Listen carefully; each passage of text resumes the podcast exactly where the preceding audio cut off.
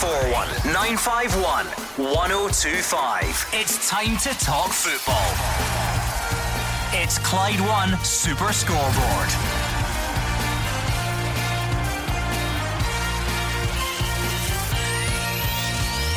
Good evening and welcome to Clyde One Super Scoreboard. Rangers' trip to Cowdenbeath is off due to a frozen pitch.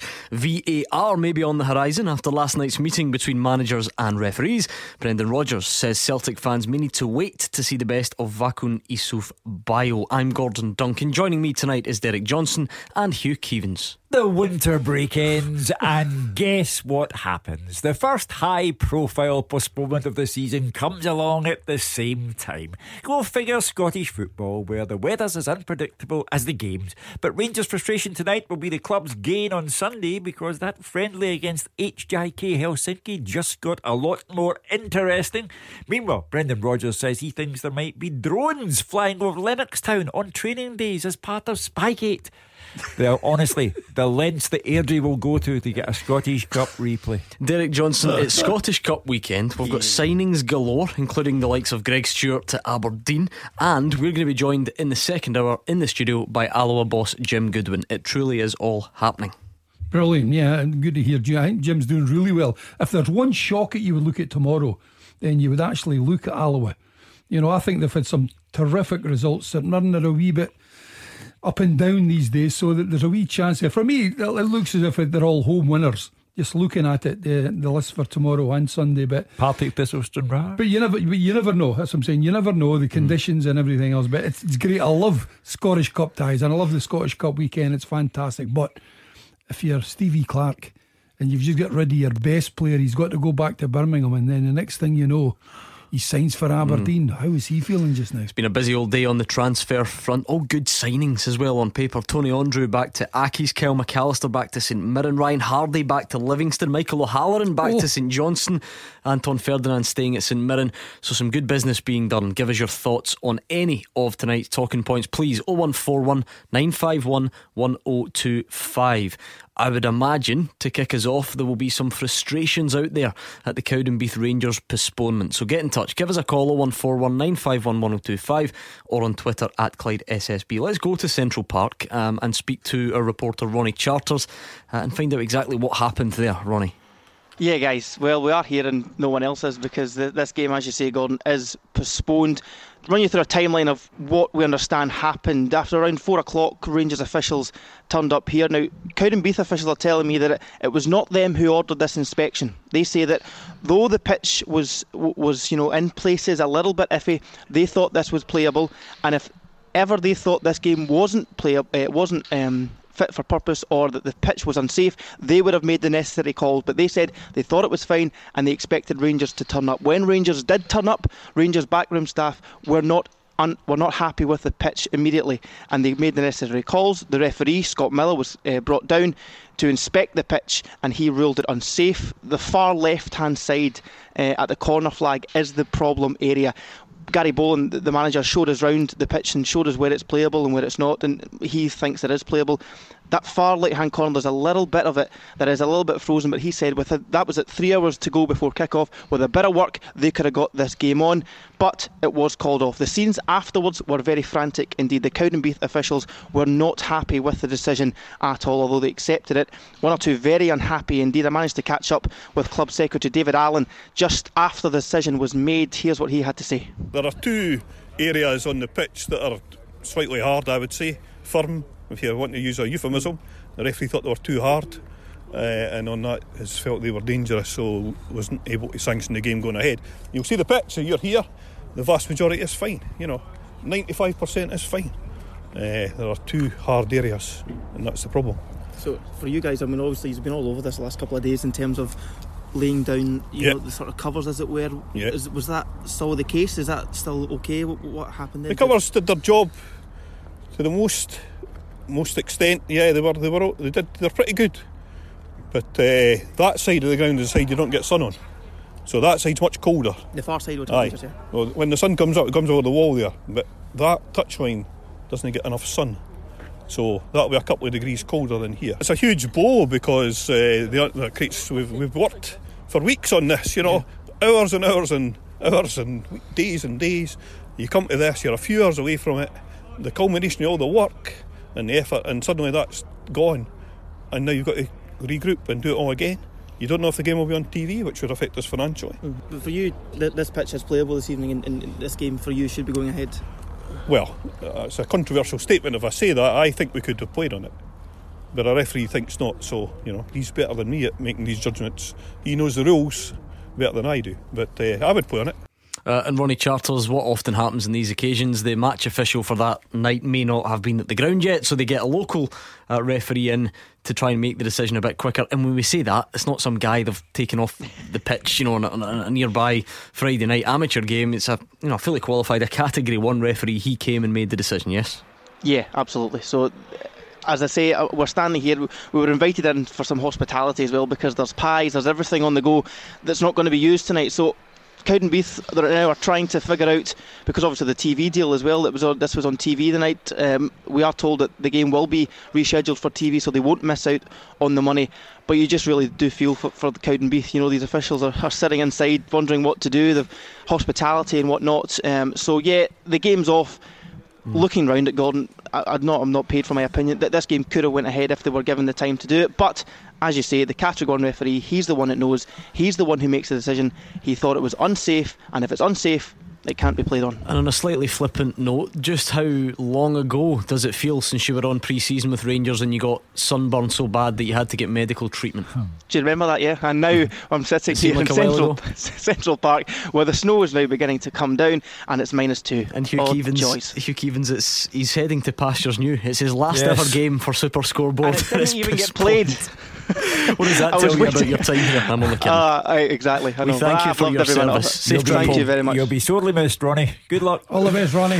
01419511025. What happened the last time Cowdenbeath against Rangers was postponed? That happened a couple of years ago, and you were involved. This is a long story, Derek, but there I am. There I am. I've got the Radio Clyde gear. I am going off to meet my co-commentator, Bob Smith. Oh, Bob. Right. So I get to within 20 feet of the hotel where we are to meet, and I go up and down onto the pavement like a Tom and Jerry cartoon. Ice on the pavement. And you know that daft thing that goes through your mind? People would have paid to see that. Yes, that daft thing that goes through your mind. I hope nobody saw that. You know, instead of wondering if you're okay. So I get there and I'm feeling poorly, and then along comes Bob with the car. He's just banged into someone and he's been told it'll be £700 worth of damage for his car. But we set off anyway, and we don't even get into the Kingdom of Fife before we get a phone call from the studio to say, Cowdenbeath and Rangers, it's been postponed. Just come back to the studio.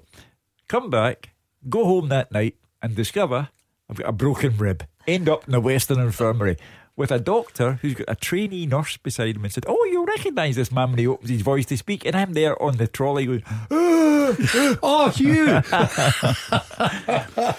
Sympathy everywhere across Glasgow and the West, I'm sure. I can understand Cowdenbeath's frustration about all the unsold pies and all the rest of it. It really is a dreadful shame for them. But the game will go ahead on television on Wednesday the 30th of January for the same reason it was on television tonight, because television loves the prospect of a giant killing act. Now, I don't believe for one second there would have been a giant killing act tonight, and I don't believe we won the 30th of January either. But that's why television will be there, to see if Jermain Defoe and Stephen Davies and all the big names get their comeuppance from a team in the fourth tier of Scottish football. And I hope as well, Hugh, that all the food there goes to the food banks. That'll be nice for them. But you know, he answered the question himself, the guy there. He said there were hard bits here. That makes it more dangerous. If the parts of the pitch are soft and you hit the hard bit, let's take that's a call. The danger. Let's take a call. William is a Rangers fan in Port Glasgow. Hi, William. Hi, good evening, guys. Obviously, I'm just frustrated there hearing the news. And I was already getting a gout and actually watched the game tonight. And obviously, just until a few minutes ago, I didn't actually realise it was initially us at Rangers, the Rangers officials, that complained about it. If that's the case, then I'm actually a little bit embarrassed for us. You know, I've seen pictures of the pitch as well online, and apart from a little bit at the corner flag, there's absolutely nothing wrong with it.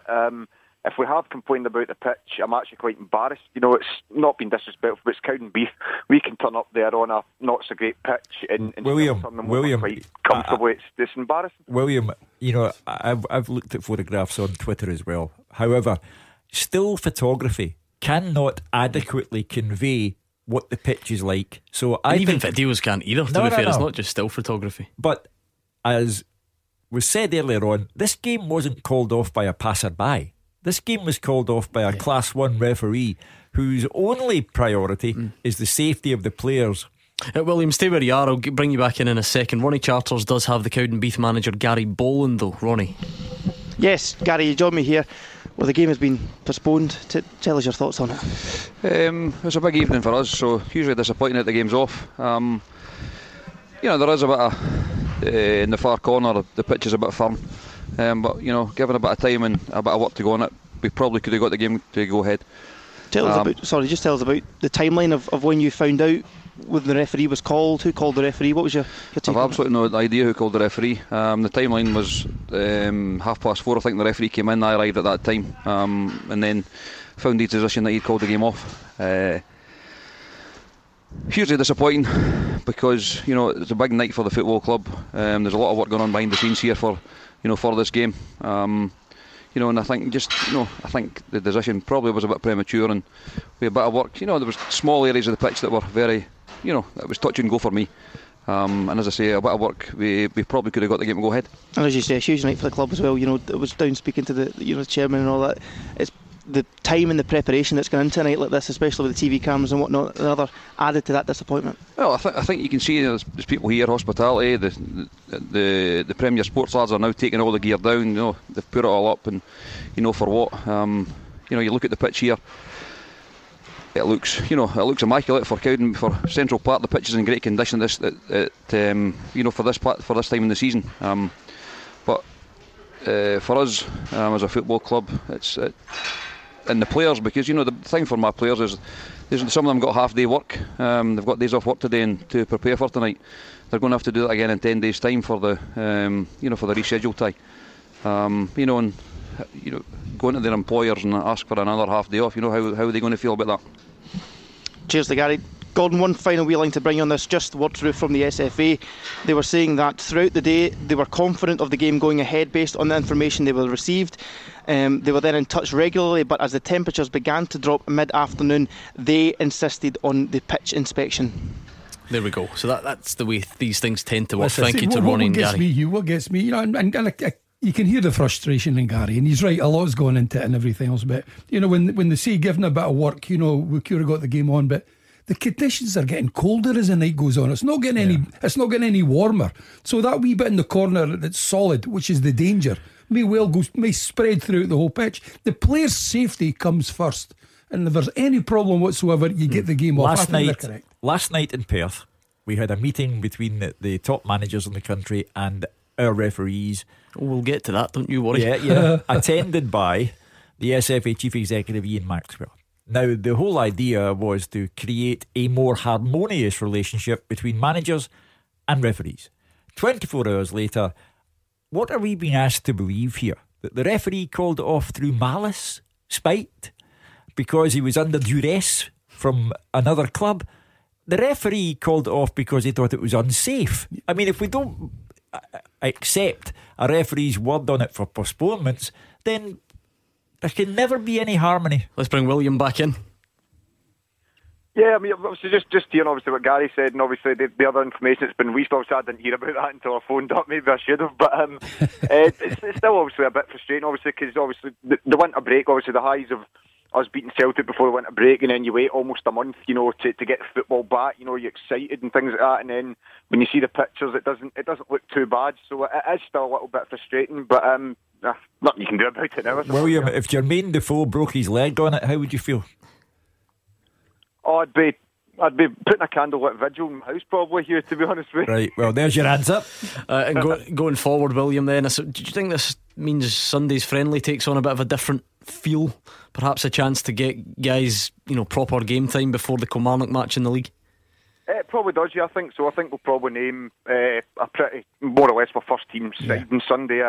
I think had we played tonight, you'd have probably just seen maybe a few younger players getting a run out on Sunday. But I think they get a little bit of match fitness into the legs before a tough game away at Kilmarnock next Wednesday night. I definitely think we'll see a pretty strong squad. I think it would have been two entirely different sides that played tonight and on Sunday. Now, because they haven't had many games, there's only one game left before they play Kilmarnock. I think it's the strongest side that come out on Sunday. Right? Snooker Loopy pointing out, Hugh, the rescheduled date is Wednesday the 30th of January. Every chance it'll be as cold, if not colder. So well, this we just Scotland. Have to keep the fingers crossed on that one. What would Snooker Loopy have us do then? I don't think he's saying you would have you do anything. Let's just point out. Well, you know, we had a winter break, and during the winter break, the weather was fine. And then the winter break ended, and we got a postponement. I think the only person to blame here is Mother Nature, and I'm not sure Mother Nature comes under the compliance officer's jurisdiction. See, Mother Nature might come in tonight, and there might be other games in doubt tomorrow. We don't know. We'll just need to wait and see what it's like overnight. There's supposed to be snow tonight. Thomas is in Barhead. Hi, Thomas. Good evening, gentlemen. Hugh and I think Derek are alluding to what my point's going to be. Scottish winters are so unpredictable. As Hugh said, the weather has been terrific leading up to tonight. Perfect weather for football. But we've had a shutdown. And now we've got snow forecast. You know, they're predicting a very, very snow, icy February where we're going to have games postponed. And then you're going to have the backlog once we come to the end of the season. Why, when you've got such an unpredictable climate as Scotland, why do you have a winter shutdown when you're having no football in perfect weather? And then you're frantically running around trying to reschedule games, going into the. And if the weather, which we've not had, the winter, which we've not had yet, kicks in, you're going to have this big backlog. You have a winter shutdown because the bigger clubs want it that way. They want the warm weather training. They want the break from a heavy schedule. In December, there was game after game after game. Not just the big clubs, to be fair. Every 9 games. But the big clubs tend to drive the bus on all major decisions. They have to vote, don't they? So that's why we have it. You know, again, the unpredictability of the Scottish winter. There's nothing we can do about it. This is where we live. This is where we play our football. So tonight, it's a cause of major frustration and annoyance. I feel for everyone, but that's just the way it is. Thomas, any concern or frustration about, you know, getting back into league action without a competitive game as your rivals will, or is it not a concern for you? As Hugh says, it's like a catch-22, because if that's the situation that, as Hugh says, the big clubs have wanted, then basically hell end them, because if that's the case, then it's they who are choosing this winter shutdown, so they can't then complain that they've not had any games. That's why I think it's such a silly idea. You know, we live in a world of haves and have-nots in Scotland, and you heard Gary Boland speak there about, and the club secretary before him, about unsold pies. You know, that's the world of Scottish football. Cowdenbeath are from the 4th tier. They have part-time players who need to get half a day off work to play against Rangers. They have unsold pies. They are at one end of the spectrum. Rangers are at the other end of the spectrum. They're just back from Tenerife. And the pitch looks a bit iffy. But I repeat, it wasn't called off by the referee because of malice or because he was under duress. It was called off because it was unsafe. It's pretty simple. Derek, John McDonald is on Twitter. I think he's stolen your joke book. No, because he says the corner is the hottest part of the pitch. It's 90 degrees. Hey. Well done. Well done to John. Thank you to Thomas in Barhead. 0141 951 1025. As Hugh alluded to earlier, the referees and the top flight managers, well, most of them, had a summit in Perth last night. VAR was on the agenda. Let us know what you think. 0141 951 1025. We'll get to that after the travel with Amber.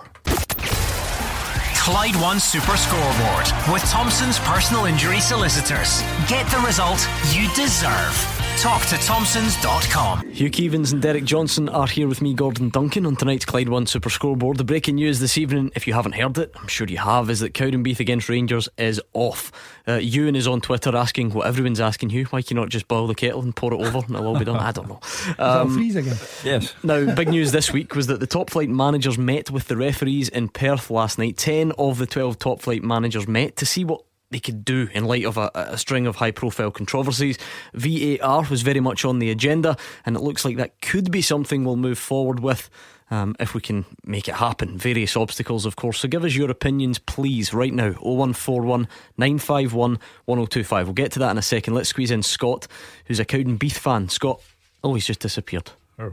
I was all set up there, Hugh, because we don't get many Cowdenbeath fans on the phone. He must have slipped in the snow. I must say, we don't get many, so I'll give him a couple of seconds to see if we can get him back, and then we will move on, because Hugh was on, Gordon, about his time that the Cowdenbeath game was off. I made my debut against Cowdenbeath all these years ago. So you did. At Ibrox it was. They were in the big league then. And so how long before the famous game against Celtic? Just a couple of weeks before it, 2 or 3 weeks before it, yeah. We beat Cowdenbeath 5-0 and I managed to notch twice. So that's why you got the nod then for the cup game. I didn't know that, because it was so early, Hugh. Some people may think that the Celtic game was his first, but there you go. Yeah, it's like Ljubo Moravchik. Everyone thinks that Ljubo made his debut for Celtic because he scored twice against Rangers. That's the debut, but he had actually played for Celtic before, but without the same dramatic impact. Remember, it's 0141 951 1025. That's the number you need to get in touch. If you would rather tweet, then we are at Clyde SSB. Bernadette's on. Winter break's a lottery. The weather's so unpredictable. A shame that it's off. At least Cowdenbeath will still get the TV cash from the rearranged match. I think we do have Scott, who's he's gone. He's disappeared with it. We've two strikes here out in the show. The pies that they're going to be lost, but remember, they would probably have a couple of hundred people in there for hospitality at 5 o'clock. So it's all that food, not just the wee pies yourself, the ordinary punters. Right, Hugh Keevins, your opinion, please, on this meeting between the referees and 10 of the 12 top flight managers last night. I think most agreed it was needed. What did you make of the outcome? It's always good to talk, but I'm a cynic.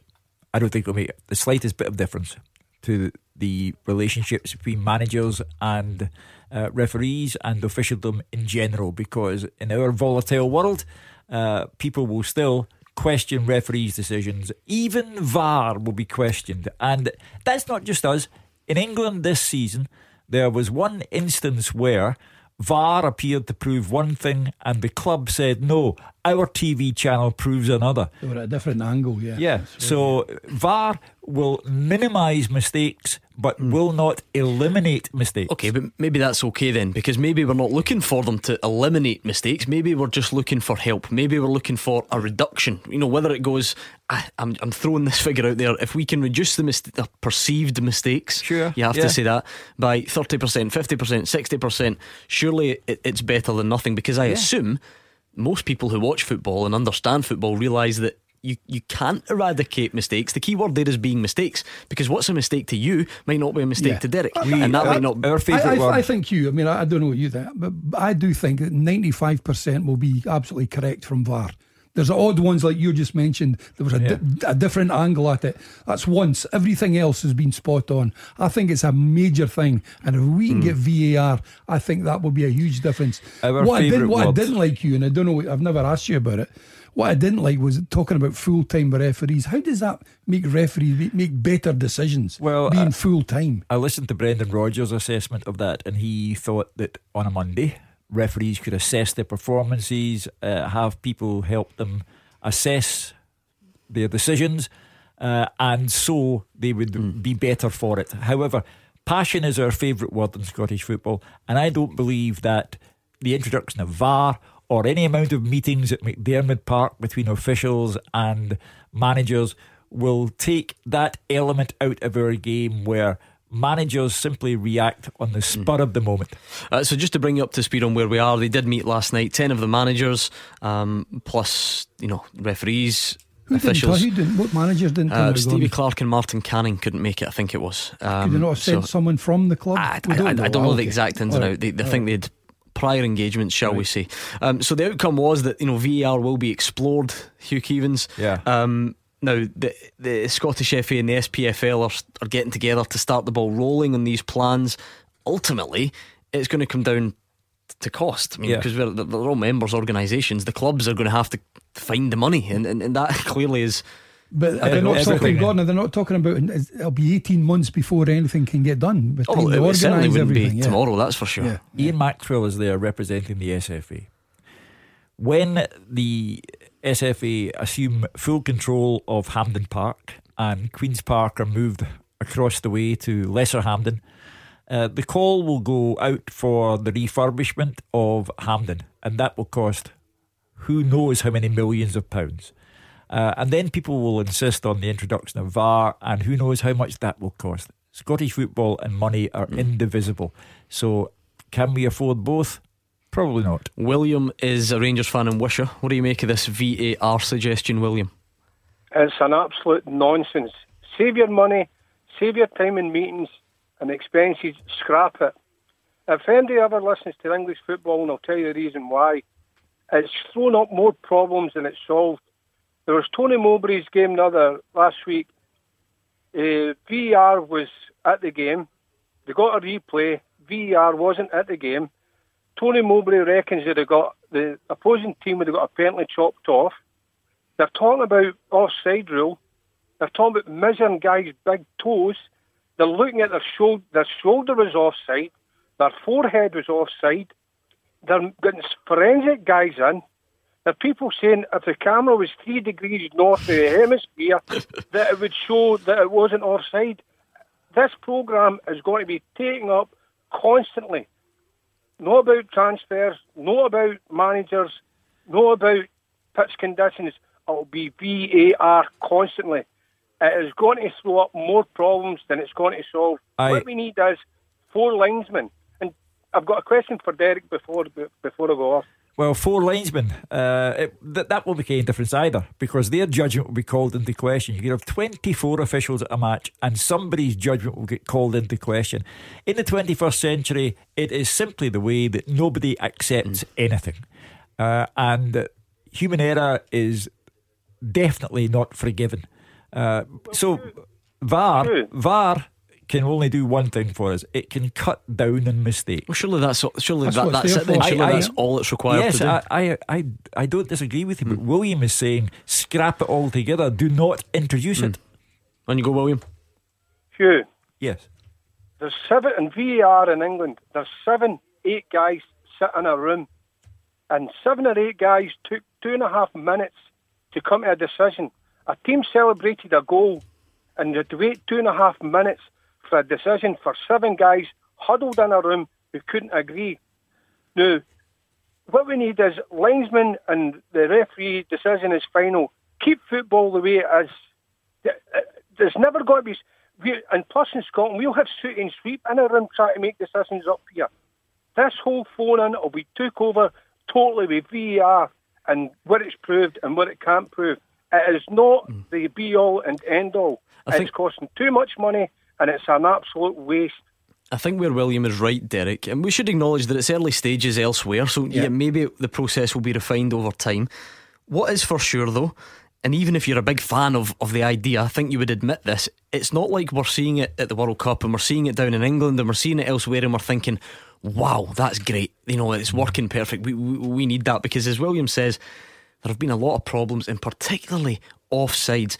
We've totally lost the plot on offside. Yeah. The offside rule was never brought in to be worried about if someone's eyelash was offside, but that's the level that it gets to. Well, it's anything you can score a goal with legally. If that is offside, then it is offside. But that's my point. I mean, if you're a matter of millimetres, are you gaining any advantage? Yeah. Is it worth the forensic? Well, it's the rules. You know, if there's something that's offside, it's offside. Yeah, I know what you're saying, but I think 90% of the time that VAR's used is positive and they're correct. You will get the times, like William says, where you know it's dodgy and it takes them 2.5 minutes to decide whether it's wrong or it's right. That's the only worry, because you're right. Players have celebrated the goal, the fans have celebrated. Then 2.5 minutes later, no, it's offside, or the ball wasn't over the line. But does that matter if it's the right decision? Well, if you're going to stop and start the game 3 or 4 or 5 times, you're going to be playing 10-15 minutes extra time. We have created our own monster. In Scotland, we have created our own monster, because, as I keep on repeating here, the whole game runs on spite, malice and mistrust. And we have created our own monster because nobody believes anything. They all believe that they have been victimised, but no one accepts any decision because they've got an idea why that decision was taken. Yeah, because I think, Hugh, there are certain instances this year where, you know, one set of fans, I don't know, what's a controversial one? Pick one for me from the start of the season. There have been a few that have been maybe looked at retrospectively. Say Alan McGregor, right? I don't want to go into that incident anymore, because we think we've done that to death. But there might be an assumption for people who think that was the wrong decision. They might think, great, VAR will fix that. But it won't, because let's not forget, certain incidents have then gone to panels of three ex-referees who've still not backed up that opinion. So what's to say that won't still happen? Exactly. The three officials need to come to a unanimous verdict of guilt or innocence. Yeah, so if they can't do that, what's to say the VAR delivers the verdict that you want to see? And my point is that in Scottish football, unanimity is a totally misplaced concept. We cannot get unanimity on anything. James is in East Kilbride. What's your take, James? Hi guys, good evening. Hello. It's just Hugh, I'm with you on the meeting being completely pointless. For want of a better way of putting it, they're peeing in the wind until it's pros, like the referees are pros and the players are pros, you know, because it's the old one, or amateurs refereeing a professional game. I mean, Colombian, Australian, there's every international. A footballer nowadays is as fast as a, you know, Commonwealth sprinter. So until we're jumping ahead with VAR and that, until we get, say, 10 or 15 full-time refs, then even though, you know, there is mistrust, that'll die down a little bit, because at least people will accept, look, there is, you know, at least a level of professionalism now. Do you know what I mean? That's fair. That's a fair suggestion, Hugh. Yeah, people will not accept VAR. In total, people will not accept VAR. What about James's idea that through time there's at least a realisation that more is being done to try and get to the so-called right outcome? Yeah, I would introduce VAR because I do believe it will cut down on mistakes, but it will not eliminate mistakes. However, the refs need to get full time, though. That's what I'm saying. The referees, full time is another thing that involves money. In order to become a full time referee, a man is going to have to be paid a wage that sustains his family better than he is currently able to sustain his family. So Scottish football, I don't think, can run to all of this money for the introduction of VAR, for the introduction of full time referees, for the refurbishment of Hampden. Scottish football doesn't have that kind of money. If we lived in a society where people accepted that with good there will come bad, then you might get away with it. But in this society now, we always believe within Scottish football that somebody took a decision because they have an agenda. You know what, James, you're going on about full-time referees. I don't see that making them better referees. They may be able to run around the pitch more or whatever. Even at that, they're very fit. But it's that decision, that half a second that referees got to make decisions that counts. Derek, making them professional is not going to make them better referees. But what about if Derek, you're on you go, James. Sorry, Derek, why specifically are the refs in Scotland so bad? Because it's not. If it's not an old firm team, it's literally every club. You know, Stevie Clarke, it's literally every club. Yeah, I agree with that. Having serious issues. Yeah, but you're saying, William, it is specifically a Scottish problem. No, it's not. There are bad referees in England who are full time, and there are disagreements over VAR in England. Are they getting it to the extent that we have it here, where they're having to call meetings and you know? Yeah, but we have to have meetings. We have to have meetings here because it's a weekly occurrence here. Because nobody. Why is it a weekly occurrence? Because nobody trusts anybody. Because we all believe, fans believe, that decisions are taken by referees for a reason, and managers have called referees into question. How many managers this season have said it felt like we were playing 12 men? What does that imply? Every week they're saying that. I know what you're saying, what they're implying, but I think, I don't know, there's something inherently, I don't know if is it the coaching of refs? You know, I don't know what. But you're saying inherently. Yes, we have poor referees. Yes, this season has been quite remarkable for the number of extraordinarily bad decisions that have been taken. However, it's not just Scotland's problem. It does occur elsewhere. We just happen to be better at it than most. 0141 951 1025. Token Jester says, anyone against VAR is for the watching. DJ's correct for once, Derek. So he gives you a compliment, takes it back with the other hand. He says, we want to reduce errors. The refs surely want to reduce errors. VAR reduces errors. Simple. We can keep that going, but we're also going to hear from Brendan Rodgers. He's been talking about Celtic's business so far and an update on Scott McTominay after the travel with Amber. Clyde One Super Scoreboard with Thompson's Personal Injury Solicitors. Great results for Scottish accident and injury victims for 40 years.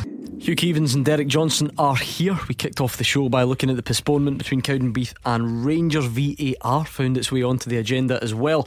A couple of tweets still coming in about that. Gilligan says ref is an elitist position. It should be a full-time profession open to all, not a hobby that pays well. And Kevin McHugh says VAR is an absolute no-brainer. It gives ref the chance to fix mistakes at the time of the incident, but it also is still that bit controversial, which keeps you guys in a job. That's true. Yeah. Well, yes, there's always that. But however, full-time referees will require an awful lot of money, and the game has to find the money, as well as money for every other thing. In the second half of tonight's show, we're joined in the studio by Jim Goodwin, coming up against his former club St Mirren in the Cup tomorrow, so we'll get his view on these topics, I'm sure. Let's hear from Brendan Rodgers. He's happy with the new signings, but he says fans will need to wait to see the best of Vakoun Issouf Bayo in action. Oliver Burke and Timothy Weah are ready, but the manager says Bayo is a long-term project. Oliver and Timothy obviously joined us in Dubai, and it was great for them to bond with the players, on the field and off the pitch, so that's proved invaluable for us, and like I said, over the course of this 6 months, I'm sure we'll see them improve and develop as young players. But they both settled in very, very well to the squad. Young Bayo was obviously still going through his paperwork process and will hopefully join us somewhere towards the end of the week. He's still a bit away. His last playing and training was around about the 8th of December, so he's going to be a little bit of time once that clearance comes through. But it's great to have them on board, all three young talents with very big potential, and it'll be great to nurture that over the next 6 months. On last night's show, we were talking about the possibility of Scott McTominay coming to Celtic. Here's what his Man United manager, Ole Gunnar Solskjaer, said today. Well, Scott is working hard. He's a young boy that I believe in. We're working on his contract, and... with injuries, with Felly as well, and the squad we have, I'm not too sure that we're going to see any movement at all. Is that one knocked in the head then? Who knows? 01419511025. I don't think McTominay will beat Celtic, and I don't think that McTominay is what Celtic need either. Celtic are well covered in that department. It's in defence, where Celtic have been very lax away from home. 18 points dropped in the first half of the season. That's where Celtic need to look. They need to be more reliable there. Tierney being out is a big problem for them as well at the back, and up front, for Bayo to be unavailable for weeks, not what Celtic need either. He hasn't got his work permit sorted and stuff yet, so there's nothing can be done. They need something more immediate. Barry is a Celtic fan in Barhead. What's on your mind tonight, Barry?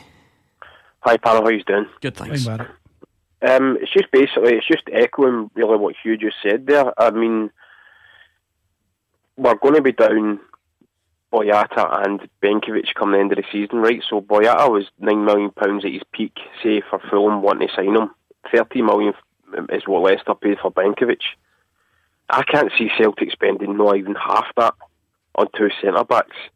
Considering how this January windows went, which I think has went absolutely appalling, the acquisitions that they brought in, I'm sorry, I don't see the point in signing an 18-year-old from PSG, regardless of what his name is or who his father was, whatever.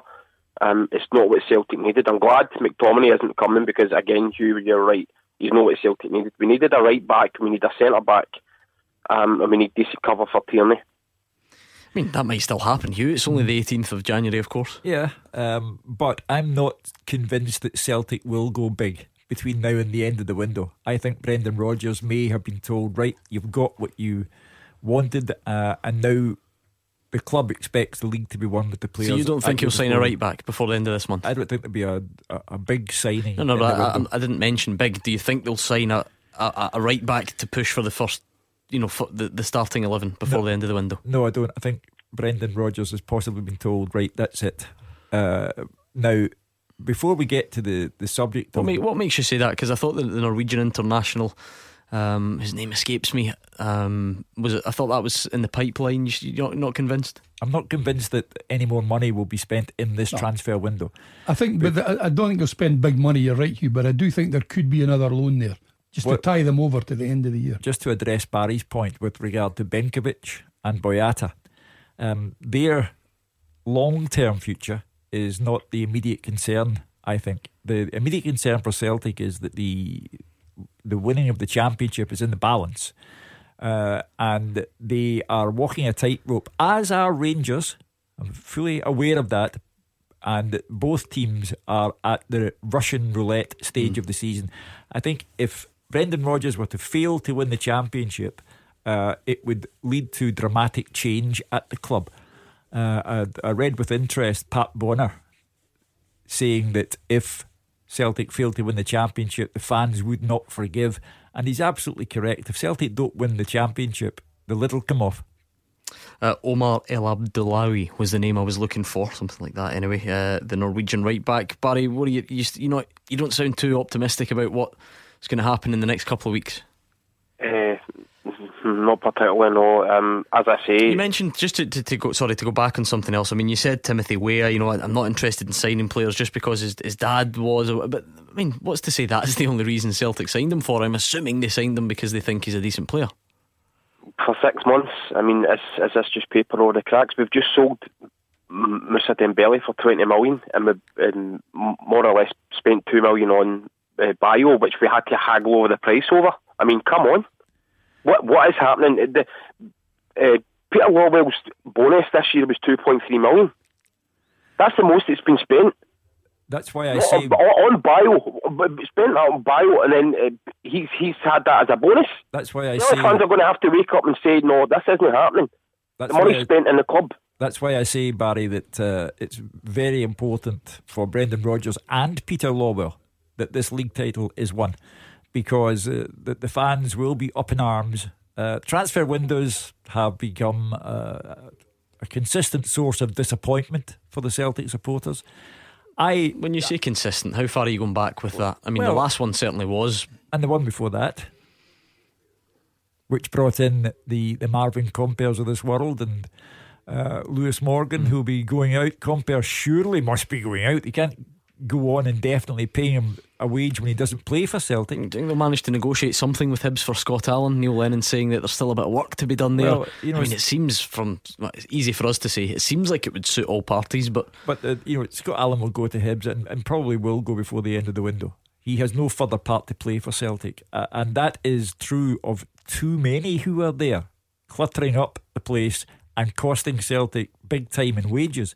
However, to again go back to Barry's core point, Timothy Weah, and he's been capped 8 times by the USA, and I do not think that he is in any way, shape or form at Celtic Park simply because his dad's George Weah. He's there because he's Timothy Weah and he's good. However, Timothy Weah and Oliver Burke have got to hit the ground running because the championship is in the balance. Beat the Pundit with goals in the Scottish Sun, the SPFL and EPL latest every Monday, Wednesday and Saturday. Gary's on Twitter. He says, why are Celtic fans panicking about transfers? Just do the morning on the last day of the window. Plenty more where that came from, but it's time for Beat the Pundit. You up against Hugh Keevins or Derek Johnson for the chance to win yourself a signed ball. Give us a call right now on 0141 951 1025. You must do it quickly, because if you want to play tonight's Beat the Pundit, you only have until the news at 7 o'clock. Clyde One Super Scoreboard with Thompson's personal injury solicitors. Win the compensation you deserve. Talk to Thompsons.com. Hugh Keevins and Derek Johnson are here with me, Gordon Duncan. We have now been joined for the second hour by Alloa manager Jim Goodwin, up against his former club St Mirren in the Cup tomorrow. It's been a busy old show so far. We've been talking about the postponement at Cowdenbeath, VAR. We've heard from Brendan Rodgers as well. So anything else on your mind, keep that coming. 0141 951 1025. And any questions to Jim, we'll get to those after this. Beat the Pundit with goals in the Scottish Sun, the SPFL and EPL latest every Monday, Wednesday and Saturday. It's been a fairly ropey old week on Beat the Pundit. There have been some questionable scorelines. I think Gordon Dalziel scraped a 2-0 last night. It was not pretty, let me tell you that. It was not pretty. Listen, it's a win. That's true. All it counts. Yeah, win ugly. That's what you football types always say. Right, let's see if we can go a bit better tonight. Either Hugh or Derek will be up against Chris from Dumbarton. How are you, Chris? Yeah, not bad, thanks. I'm actually on my way back from Sheffield at the moment, so not in Dumbarton, but yeah, good. What a magnificent surname you have as well, Chris. We don't have many of the French Leiths on the phone, I must say. Yeah, I think only myself, my wife and my son are the only ones with that name. It's a new one for me, yeah. But there we go. I won't forget you in a hurry. I'm going to toss the coin. Heads, it's Hugh Keevins. Tails, it is Derek Johnson. And it is heads. It's yourself, Mr. Keevins. So get ready. A hyphen in Dumbarton's a strong wind. Right, I think we'll leave that one for now. I'll give you a bit of Clyde 2 in your ear, Hugh, so you don't know what we are saying, and we'll get the clock up and running. Chris, you've got 30 seconds. You're going head to head. You can pass. Here's your chance to beat the pundit. You ready? Yeah, ready. Who do Kilmarnock face in the Scottish Cup tomorrow? Pass. What nationality was former Rangers defender Madjid Bougherra? Algerian. How many different Scottish teams has Jim Goodwin played for? 5. Who has Birmingham's Greg Stewart signed for? Which Scottish Aberdeen team? Nicky Clark is the son of which former Rangers player? Pass. How many spells has Michael O'Halloran now had at St Johnstone after returning to the club? And name one other Scottish club that Hamilton's Tony Andreu has played for. Dundee. Okay, let me bring Mr. Keevins back. Are you with us? I am. What were you enjoying there? Moonlight Shadow. Never heard of it. Ready? You're new. Same set of questions to you. Let's do it. Who do Kilmarnock face in the Scottish Cup tomorrow? Forfar. What nationality was former Rangers defender Madjid Bougherra? Pass. How many different Scottish teams has Jim Goodwin played for? Don't tell him, Jim. 3. Who has Birmingham's Greg Stewart signed for? Aberdeen. Nicky Clark is the son of which former Rangers player? Sandy Clark. How many spells has Michael O'Halloran now had at St Johnstone? 3. After returning? Name one other Scottish team that Hamilton's Tony Andreu has played for. Pass. Imagine passing the last question. You could have just named any Scottish team, and you never know, it might have paid off. Well, honestly, there you go. He must be in generous mood. Chris, how do you think it went? I don't know, I think Hugh's probably just hit me there. I didn't have a great run myself. It looks pretty close. Let's go through them. Who do Kilmarnock face tomorrow in the Scottish Cup? It is Forfar, so it's 1-0 to Hugh Keevins. You equalised straight away though, because Madjid Bougherra is indeed Algerian. How many different Scottish teams has Jim Goodwin played for? I suppose we've just asked the man himself. 3. Not 4? Oh, Celtic as well. I forgot about Celtic. There you go. See, you had me worried. The biggest one and he forgets. I said I might as well ask Jim Goodwin for the definitive answer, and he gets it wrong. That was a lifetime ago. That's a good start. Celtic, Hamilton, St Mirren, Alloa. So technically speaking, Jim, did you play a first team game in Celtic? Just the one. Yeah, you did. Well, I looked it up. Yes. Don't you worry. So it's still 1-1. I'm glad we cleared that up. How many? Who's Birmingham's Greg Stewart signed for? Aberdeen. Keen to hear what you Kilmarnock fans make of that. 2-2. Nicky Clark is the son of which former Rangers player? It is Sandy Clark. So Hugh Keevins goes into a 3-2 lead. How many spells has Michael O'Halloran now had at St Johnstone? After returning, it will be 3. So Hugh's still one in front, which means it all comes down to the last question, which you inexplicably passed on. Name one other Scottish club that Hamilton's Tony Andreu has played for. Chris went for Dundee.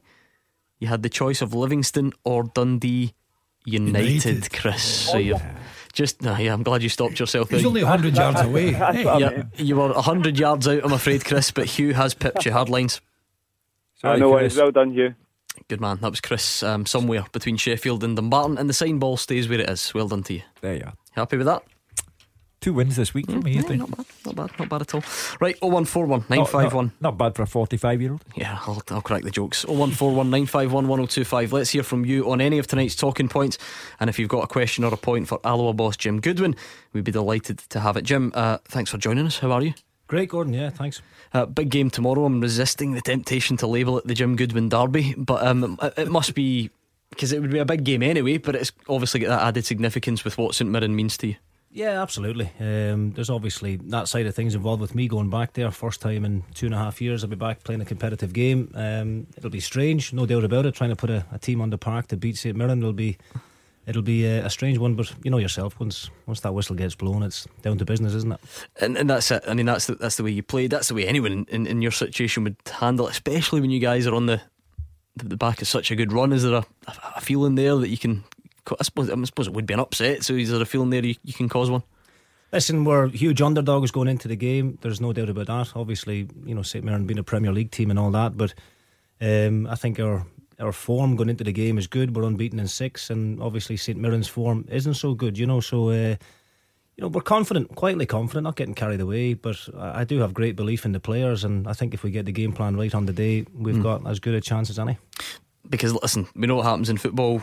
Players come up against their former clubs, managers come up against their former clubs, and sometimes there isn't an added significance. But St Mirren meant a lot to you, and you meant a lot to them, so there is that side of things, isn't there? No, of course it did. And you know, everybody knows I loved my time there. It was my favourite time in my career. You know, 5.5 years. Prior to that, I'd spent 2.5-3 years most at any other club, and I could have stayed for another 5 years, to be honest with you. But you know, obviously things happened in football, and I moved on.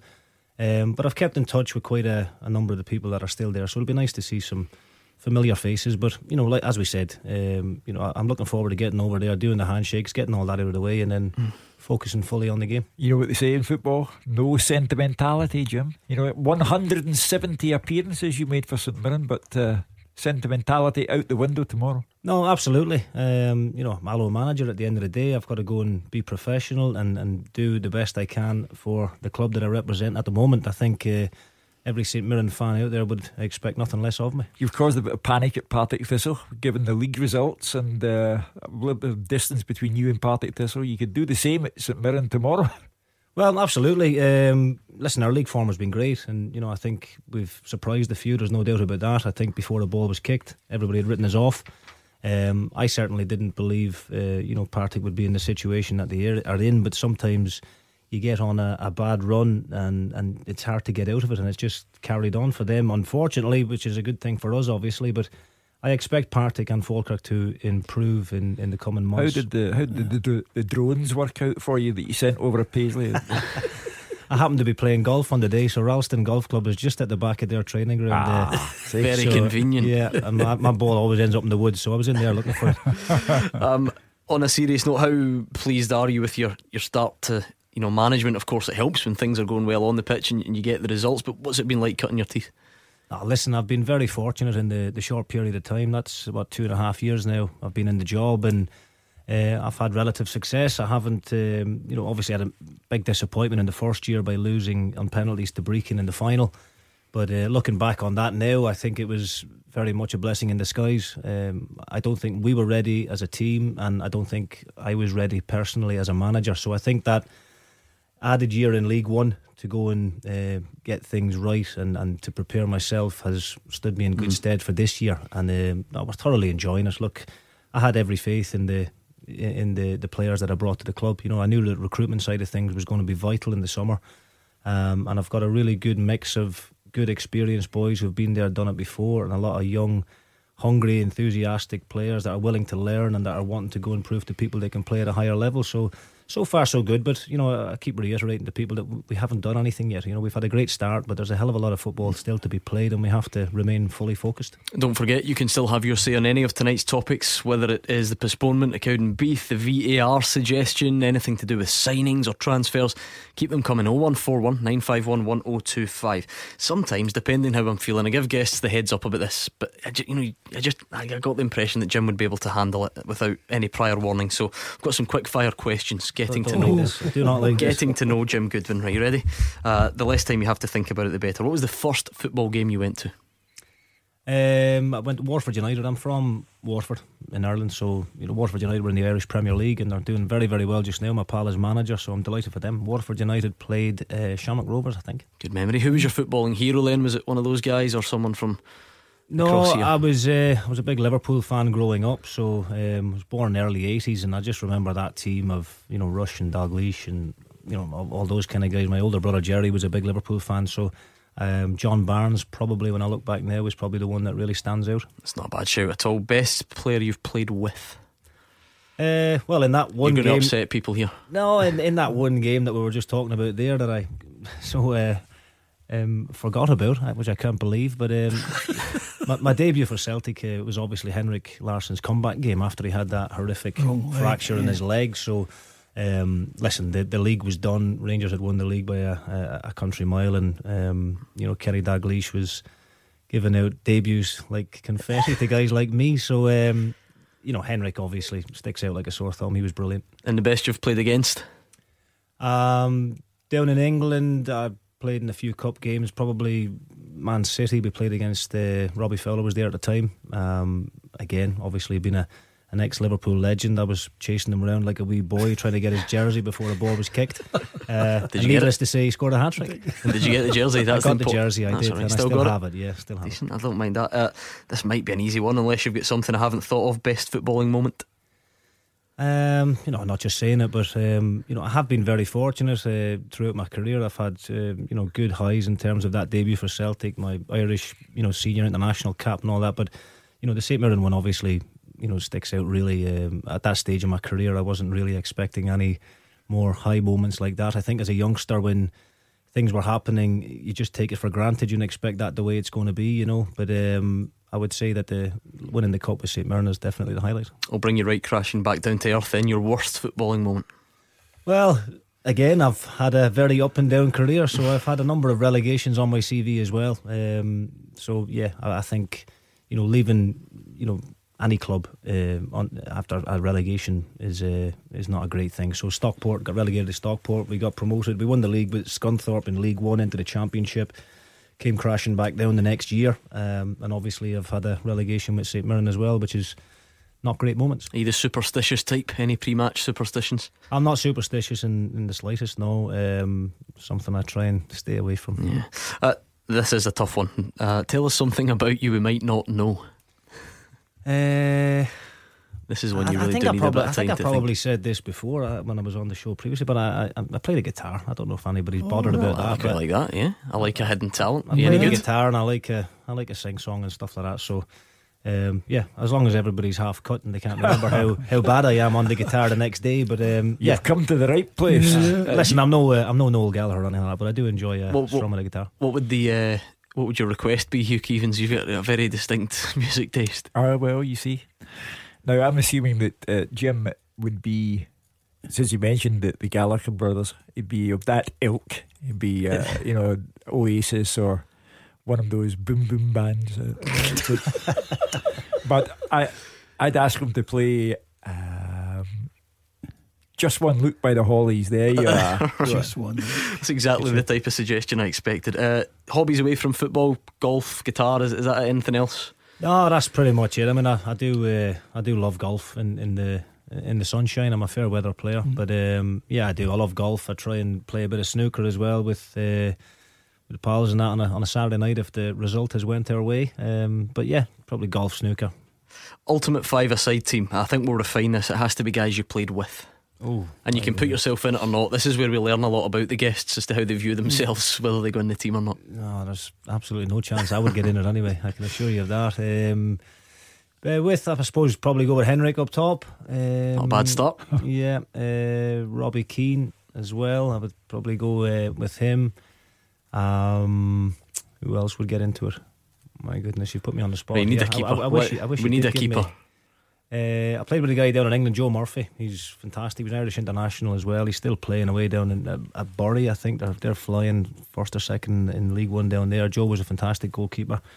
Billy Sharp, another guy down in England. Maybe guys up here wouldn't know, but he's still playing. Banging a lot of goals in you. Yeah. Goal machine. Yeah. And I kind of need a midfielder, I think. Just stick yourself in. Honestly, that's fine. You're in there. I'll throw myself in. Yeah, just to add a bit of solidity in there. I don't mind that. Right. 01419511025. Jim Goodwin's here, Hugh Keevins and Derek Johnson. We can still crack on with all the topics we've been discussing. Come on, VAR, Scottish Cup fixtures this weekend. Anything else that may be on your mind? Let's do it. Darren is an Auchinleck Talbot fan. I wondered if we'd get one of these. Big game tomorrow, Darren. Evening, gentlemen. Fantastic show as always. Thank you. As you all know, we like the drama and the fairy tale of the Scottish Cup. I was listening to Derek and yourselves talking at the beginning, and you said, looking at the fixtures, that you think most of the games you could see as a home win. Oh, did you see that, Derek? I was wondering if you thought maybe the junior giants, my wee team here at Auchinleck Talbot, would be one of the teams that could cause an upset, bearing in mind the teams prior, such as Hearts and Stranraer, I think underestimate it as in on the day when they've got their 1,700 fans behind them. I think they'll be a match for anybody. And there's no Lawrence Shankland. Well, we don't know that for sure. No, I think you're not playing with him. Well, he was in. Well, according to Ian McCall last night at radio, he was saying he was playing, but it'll no matter because there's only one Shankland that matters, and that's the one that we've got. That's Mark, isn't it? Is it Mark? Certainly is. Yeah. Well, Lawrence was in here on Wednesday night, and he was still hopeful. So we'll see. So Derek, now's your chance. Did you accidentally predict all the home teams, or are you sticking by Auchinleck? No, I think they've a wee chance. They're at home. It's a wee tight pitch. Why not? All right. Darren, how much does it mean to the folks down there? It's the heart of the village. You see it. I mean, there was an appeal put out the other day there.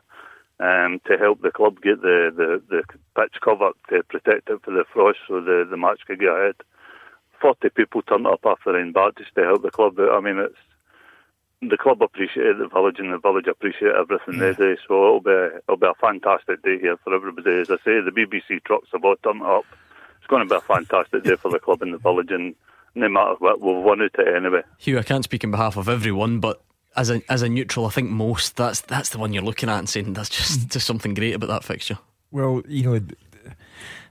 Darren mentioned the community aspect, and of course, in a place the size of Auchinleck, the club becomes the heart of everything that goes on within the community.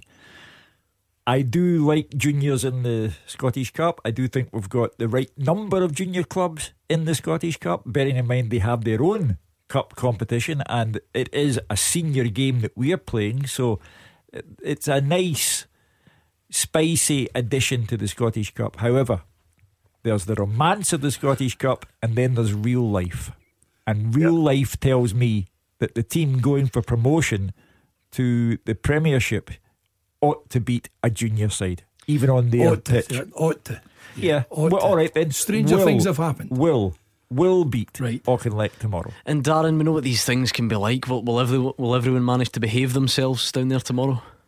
Absolutely. I mean, it's a day for the village. It's a day for the community. It's a day for the club. They're not just representing themselves. They're representing junior football. And as I say, we'll wait and see what happens in the day. I mean, Hearts thought they were going to roll us over. That's true. There was a controversial decision there, but I mean, bearing in mind, I mean, some of the boys that's playing with that team, I mean, we've got about 4 or 5 ex-Air United players there.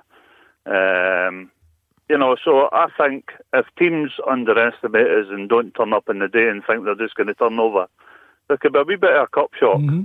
But I'm sure that's the last thing in Ian McCall's mind, because he's well aware of how it would look for Air United to go out to Auchinleck.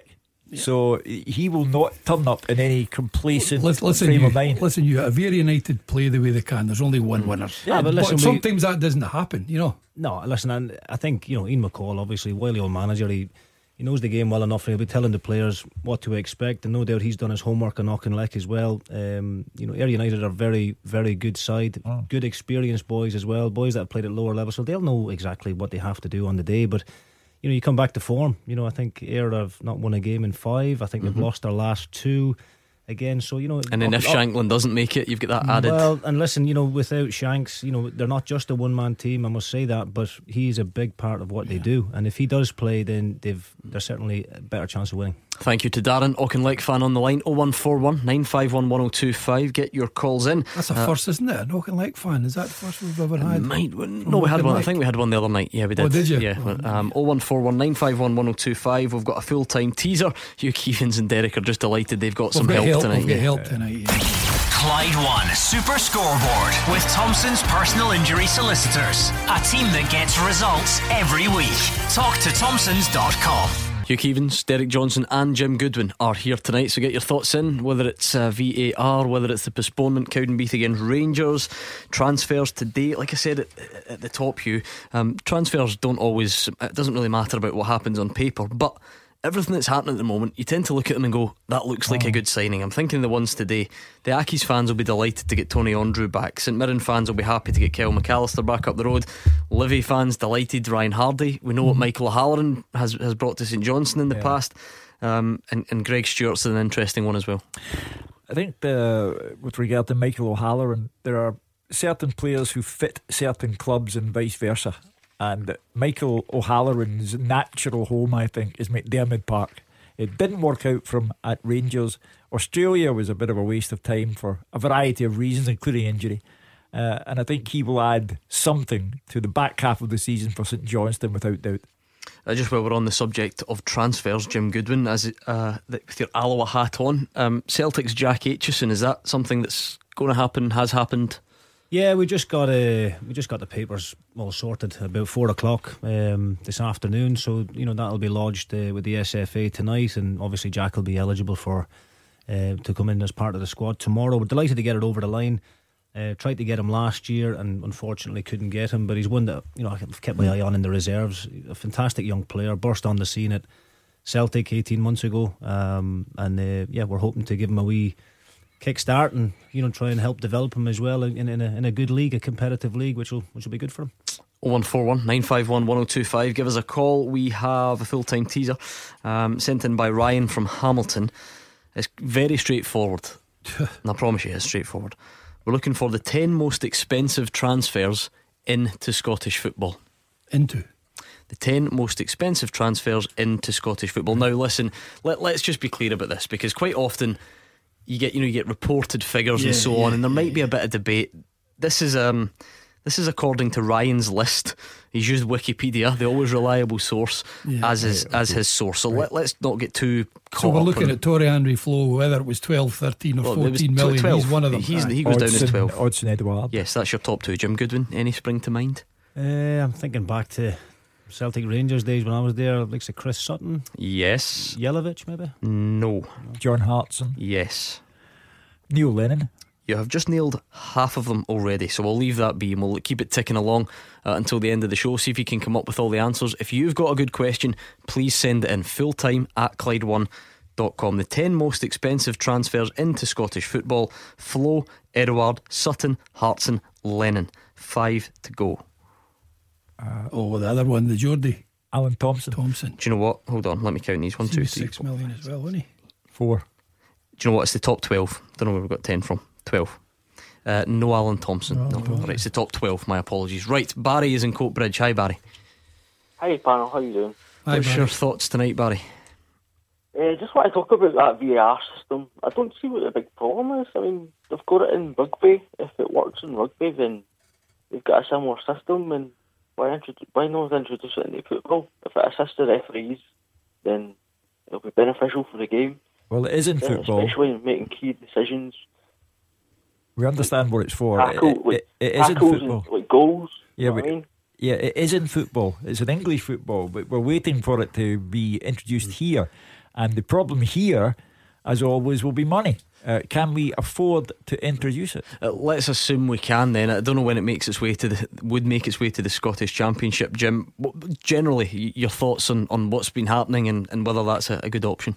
Well, I think let's be realistic. It's not going to make its way to the Scottish Championship or the lower leagues for a hell of a long time.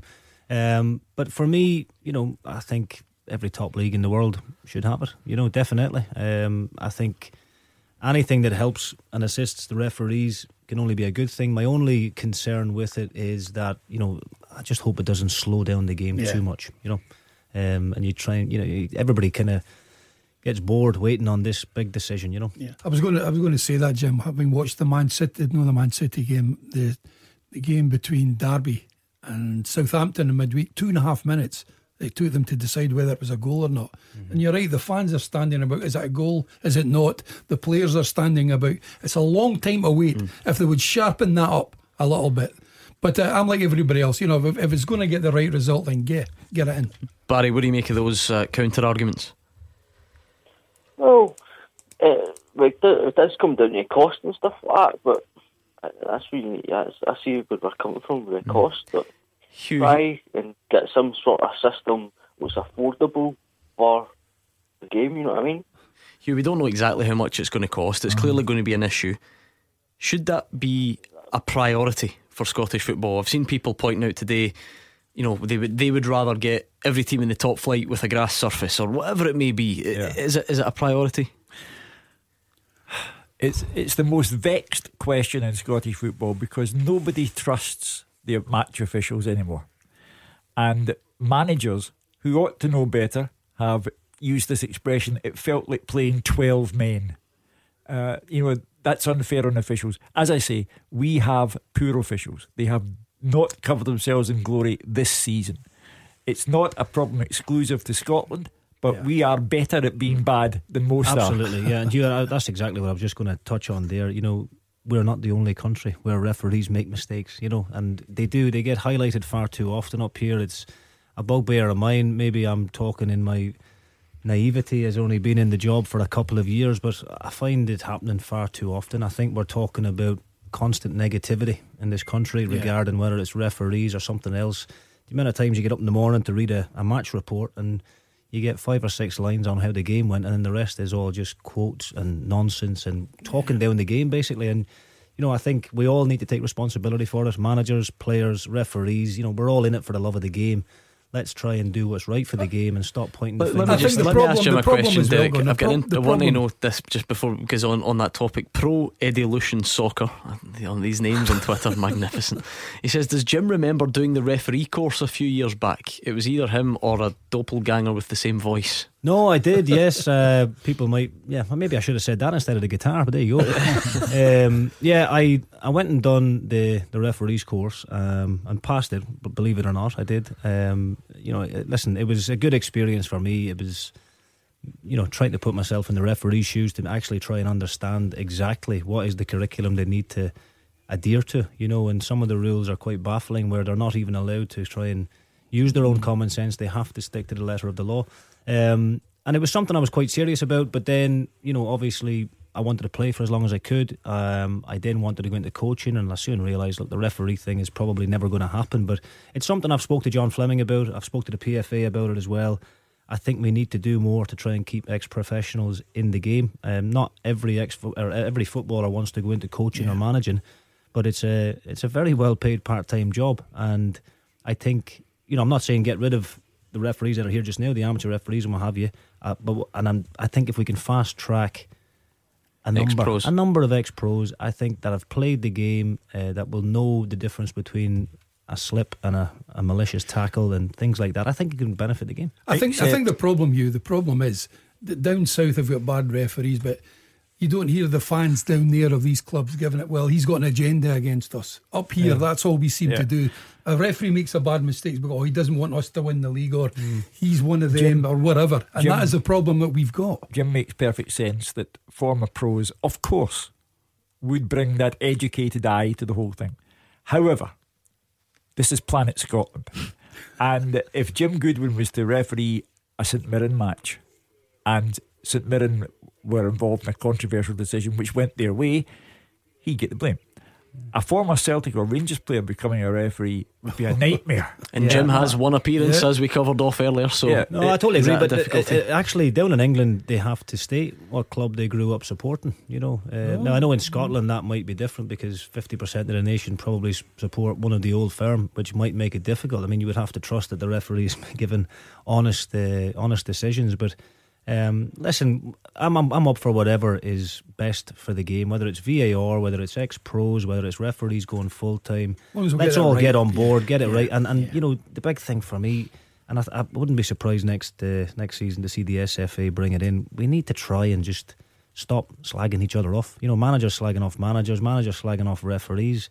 I think we're all sick of it now, eh? Let's just try and keep everything in-house and just try and publicise the game in a better light. Doing the course, did it change your perception at all?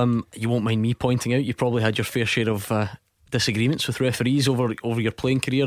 Has something changed as to the way you view these things? Listen, I always had, honestly, and people might, you know, not believe me when I say it, I had a great relationship with referees. You know, the majority, I'd say 90% of the cards I got down through my career were warranted. So I didn't really have any disagreements on that, but I was a nightmare in terms of on the pitch. I asked for every decision, you know, every 50-50 I wanted it. It's just natural, you know. I think every player, every manager is the same. You want every decision, but I had no lack of respect for referees. I knew how difficult the job was. I mean, but honestly, if you try and referee a five-a-side in training, any ex-player will tell you it's an absolute nightmare. Paddy Connolly does it for us at Alloa, and I deliberately let Paddy get on with it because I can't be bothered with it. Boys shouting at you every 2 minutes for decisions. Even though they know that Paddy's made the right decision, they'll still bicker with him. And I sit back and relax and love watching Paddy getting pelters. The funny thing, the more sophisticated television became, the worse this whole problem became about. Of course, it's a level of scrutiny, isn't it? Yeah, you see things now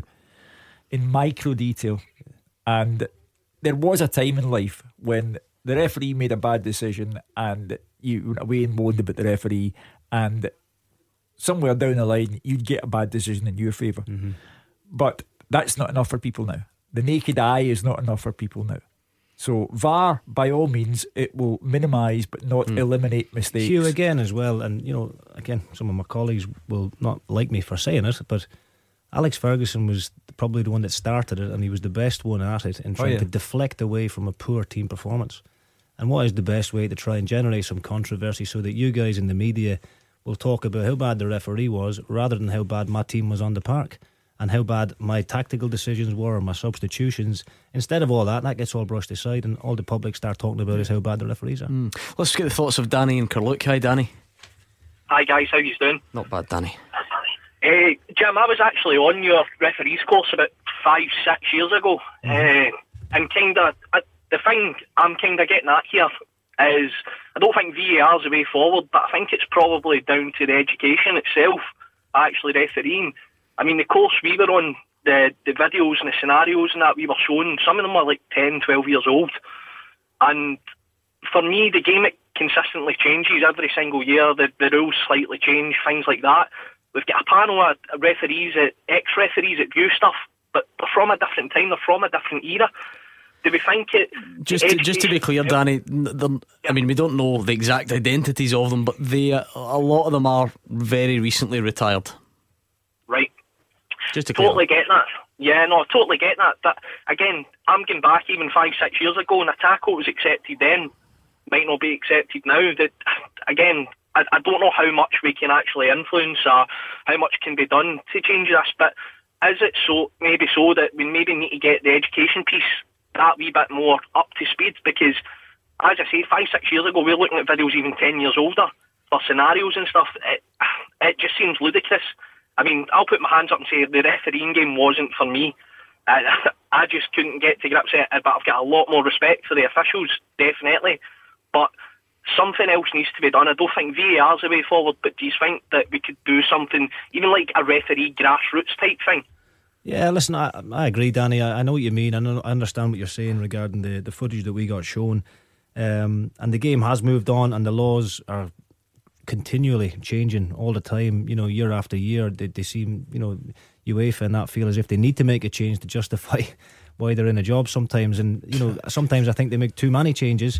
But, you know, I think the course that we went on, from our point of view, you know, if you'd done your bit of studying, then, you know, any man and their dog could pass the exam. I think you only become a good referee and by experience of being out there and being on the pitch. And, you know, going and refereeing amateur games and junior games, and, you know, eventually I suppose that bit of experience will hopefully stand these referees in good stead when they do eventually get fast-tracked up the leagues. But my worry is that every decision will become a VAR decision, and, you know, there might not be a need for anyone in the middle of the pitch. You know, every single bad tackle, penalty, offside, you know, and how often are we going to be allowed to stop the game? And the game will last 100 minutes, you know? Maybe even more. I can only assume at the top level it might be different, because I know that the footage that they're shown is recent, so I maybe just different experiences on that one. Thanks to Danny and Carluke. Sorry it was so short, Danny. Time is against us. So they were looking for 12 most expensive transfers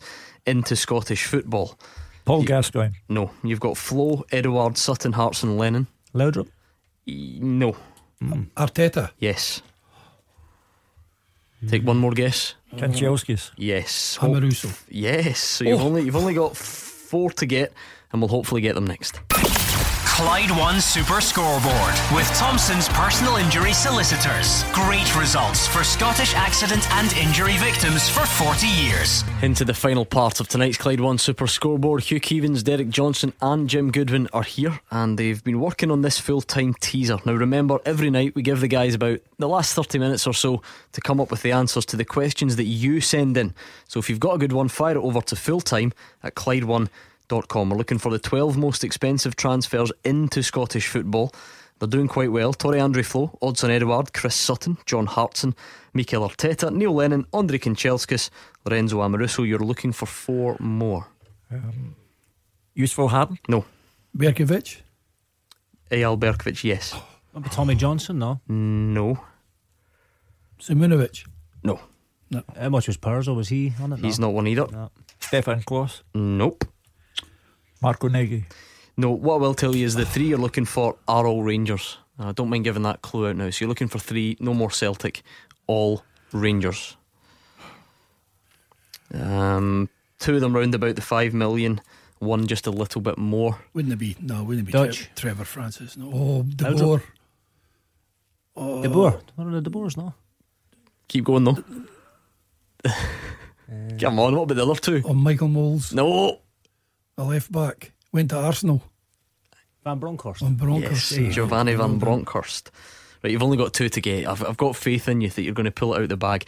Marco's in Shawlands. Hi, Marco. Hi, how are you? Good, thank you. Marco. What's your point tonight, Marco?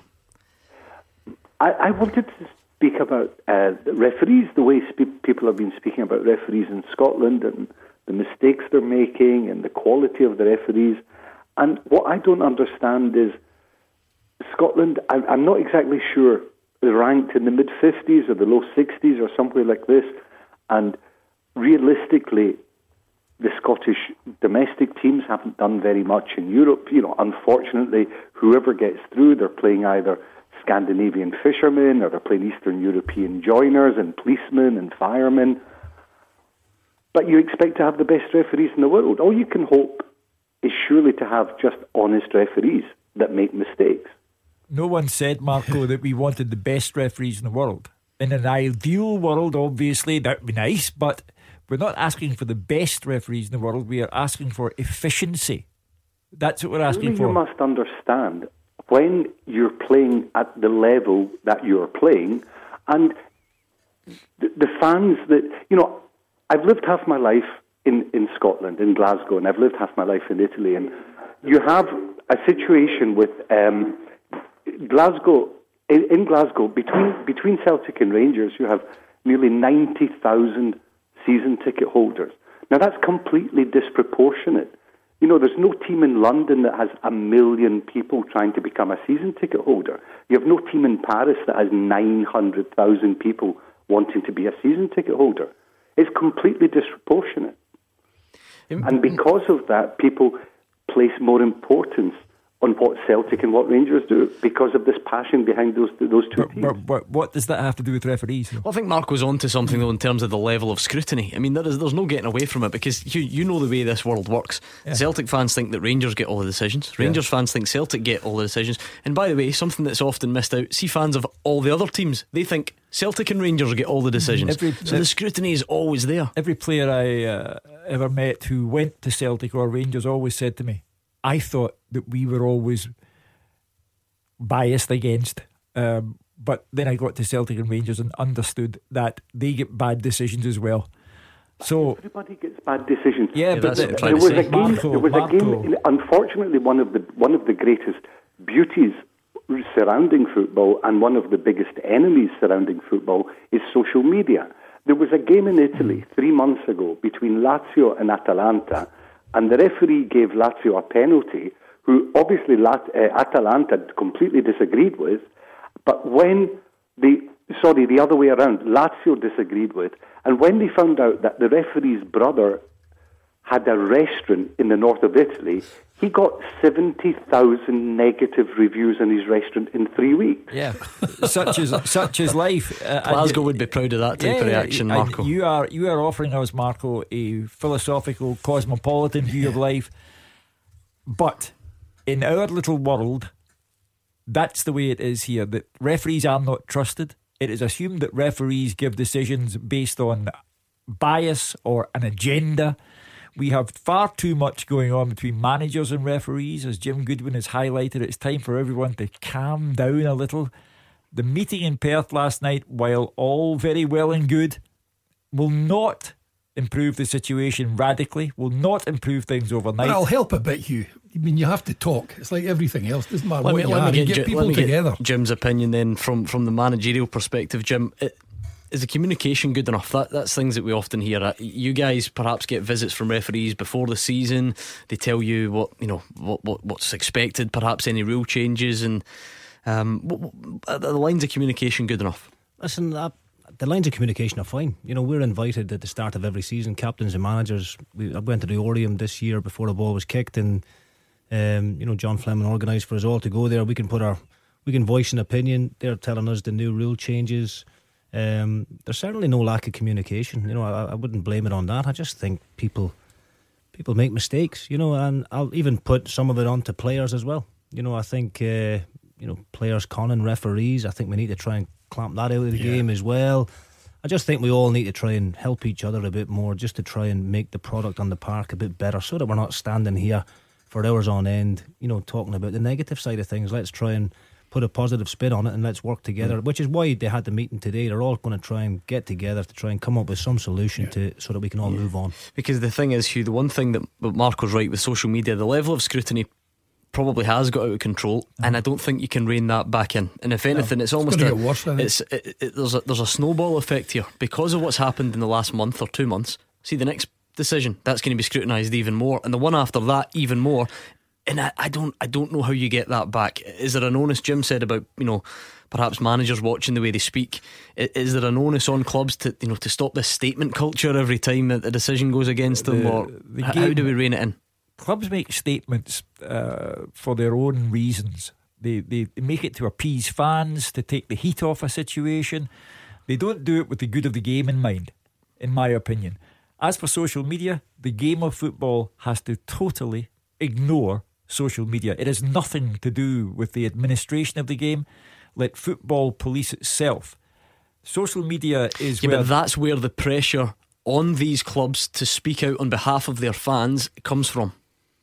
The game must police itself. If you have managers querying a decision, saying they were playing up against 12 men, then let football investigate that. Social media has to be taken right out of the equation, I think. I do understand your point about the pressure builds up on club owners or chairmen because social media's gone into a fit. However, that's got nothing to do with the running of the game. We have to get back a degree of respect for referees, while acknowledging that their standard has to improve as best they can, because I can't turn round to Andrew Dallas or to John Beaton or to Craig Thompson or anyone else and say, you had better be better tomorrow. He is what he is. He will make mistakes, and we have lost sight of that. Listen, you're spot on, Hugh, and at the end of the day, look, we'll all make mistakes. Managers will make mistakes, players will make numerous mistakes, and referees will make mistakes, and that's the bottom line. As long as they're honest mistakes, then we just accept it and we move on. I think as a manager, if I was relying on the referee to win a game of football every week, then there's something questionable about me and my players. Now, don't get me wrong, every now and again, yes, you get a penalty that wasn't a penalty, or you get a decision that wasn't given, but it doesn't happen every single week to one team or to one individual. Alright, thank you to Marco and Shawlands. That will be our final call of the evening, which means we'd have to wrap up this teaser. Ryan sent it in, looking for the 12 most expensive transfers into Scottish football. A few are asking about Raphael. Remember him? He cost about £5 million. So listen, like I said, there is always a bit of dubiety about transfer fees. This is according to Wikipedia, Ryan says, so he's not on that list. And I've had a text there from my brother-in-law Paul, who's listening in Kirkie. Am I allowed to cheat? Oh, come on then, you've done it now. The cat's out the bag. So he's an Elton John impersonator, but he's obviously not working tonight. He's gone for Arthur Newman. Arthur Newman. Yes, that is one that we're looking for. What about Michael Ball, the singer? The other one. Love changes everything, eh? Yes. Oh, that's the earliest you lot of it. Well seen, Jim Goodwin's in to help you out. It's the earliest you've ever nailed a teaser. Look, listen to this. I've only just started the music and you've nailed it already. Well done, Jim. Well done. Thank you to Ryan for sending it in. Well done, it's full. They're actually shaking hands in the studio. That's how delighted they are. Bring it on. Fulltime at Clyde1.com. That is where you need to send your questions. A big thank you to Hugh Keevins and Derek Johnson for joining me tonight. Big thanks, of course, to Jim Goodwin for taking time out ahead of a big game tomorrow.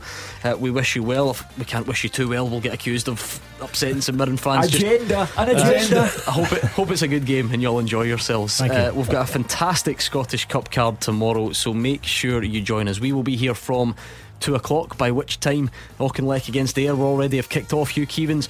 And then of course Celtic brings the afternoon to a close at home to Airdrie a bit later on. Lots to get excited about. You can't ask any better than that, to go from Auchinleck to Celtic Park in the disco lights. Brilliant, thank you once again. Stay where you are. GBX Friday's up next.